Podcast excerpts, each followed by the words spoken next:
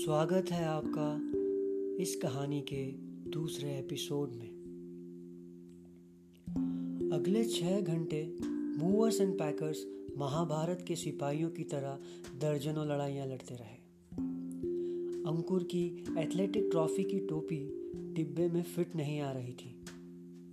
अंकिता की साइकिल का स्टैंड तीर की तरह पैकिंग से बाहर निकला जा रहा था। क्रॉकरी की पैकिंग नुक्ता चीनी की चैंपियन मेरी बीवी के मन की नहीं हो रही थी।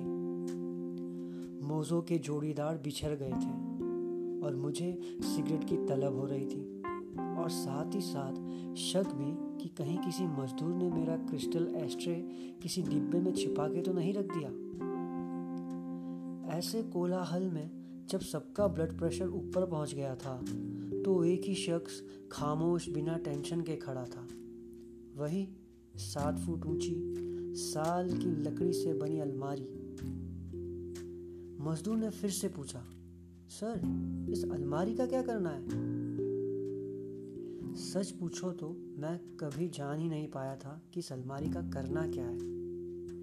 मेरे दादाजी ने अपने स्टूडेंट डेज़ में इसे खरीदा था।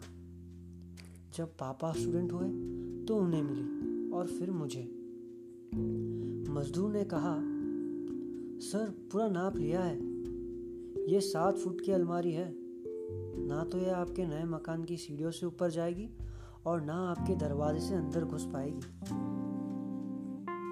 रेनू झुंझलाते हुए अंदर आई और बोली, आज इस अलमारी का फैसला करना ही होगा।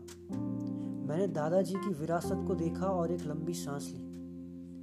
मजदूरों के कॉन्ट्रैक्टर से कहा, बॉस, किसी कबाड़ी को जानते हो? जो अलमारी खरीद सके। मैंने रेनू से कहा, कम से कम इसकी चाबी तो दे दो। आखिरी बार देख तो लूँ कि इसमें क्या है।